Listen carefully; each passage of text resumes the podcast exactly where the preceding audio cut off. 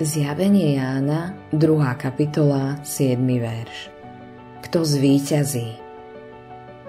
Sedemkrát hovorí pán tieto slová zborom. Sedemkrát k ním pripája osobitné zasľúbenie. Všetky sľuby sa týkajú toho, kto zvíťazí.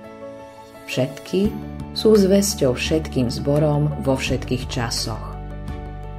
Pozrime sa bližšie na to, čo nám hovoria tieto zasľúbenia. Kto zvíťazí, tomu dá miesť zo stromu života, ktorý je v raji Božom. Zjavenie 2. kapitola 7. verš. Kto zvíťazí, tomu druhá smrť neuškodí.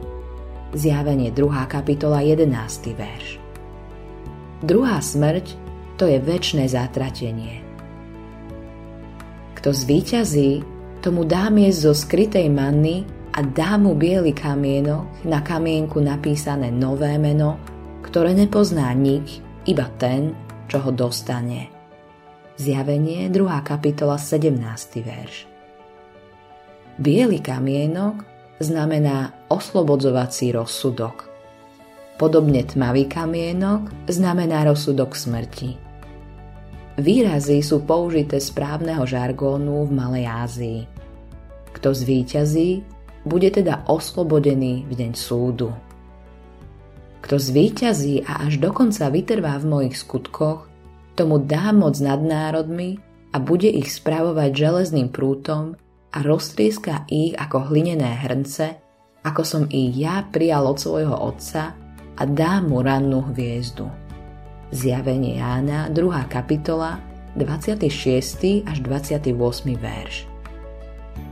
V tomto verši nachádzame súvislosti s druhým žalmom. Pán roztlčie pohanou železným prútom a rozbije ako hlinenú nádobu. Železný prút to je Golgotský kríž. Na ňom pán roztlkol moc nepriateľa. Pán nad nimi vyhrá evanílium. Ten, kto si stráži jeho skutky, to, čo nám bolo dané v spasení, získa pohanou pre Boha a železný prúd, ktorý ich rozbije, je evanílium o pánovi Ježišovi. Toto je obrazná reč, ktorá vyjadruje, že pán Ježiš zvíťazil a skrze svoje slovo získava jedno víťazstvo za druhým. Ten, kto víťazí, získava veľké požehnanie a prednostné právo byť v pánovej službe.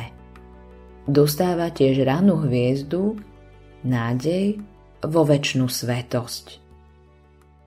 Autorom tohto zamyslenia je Eivin Andersen.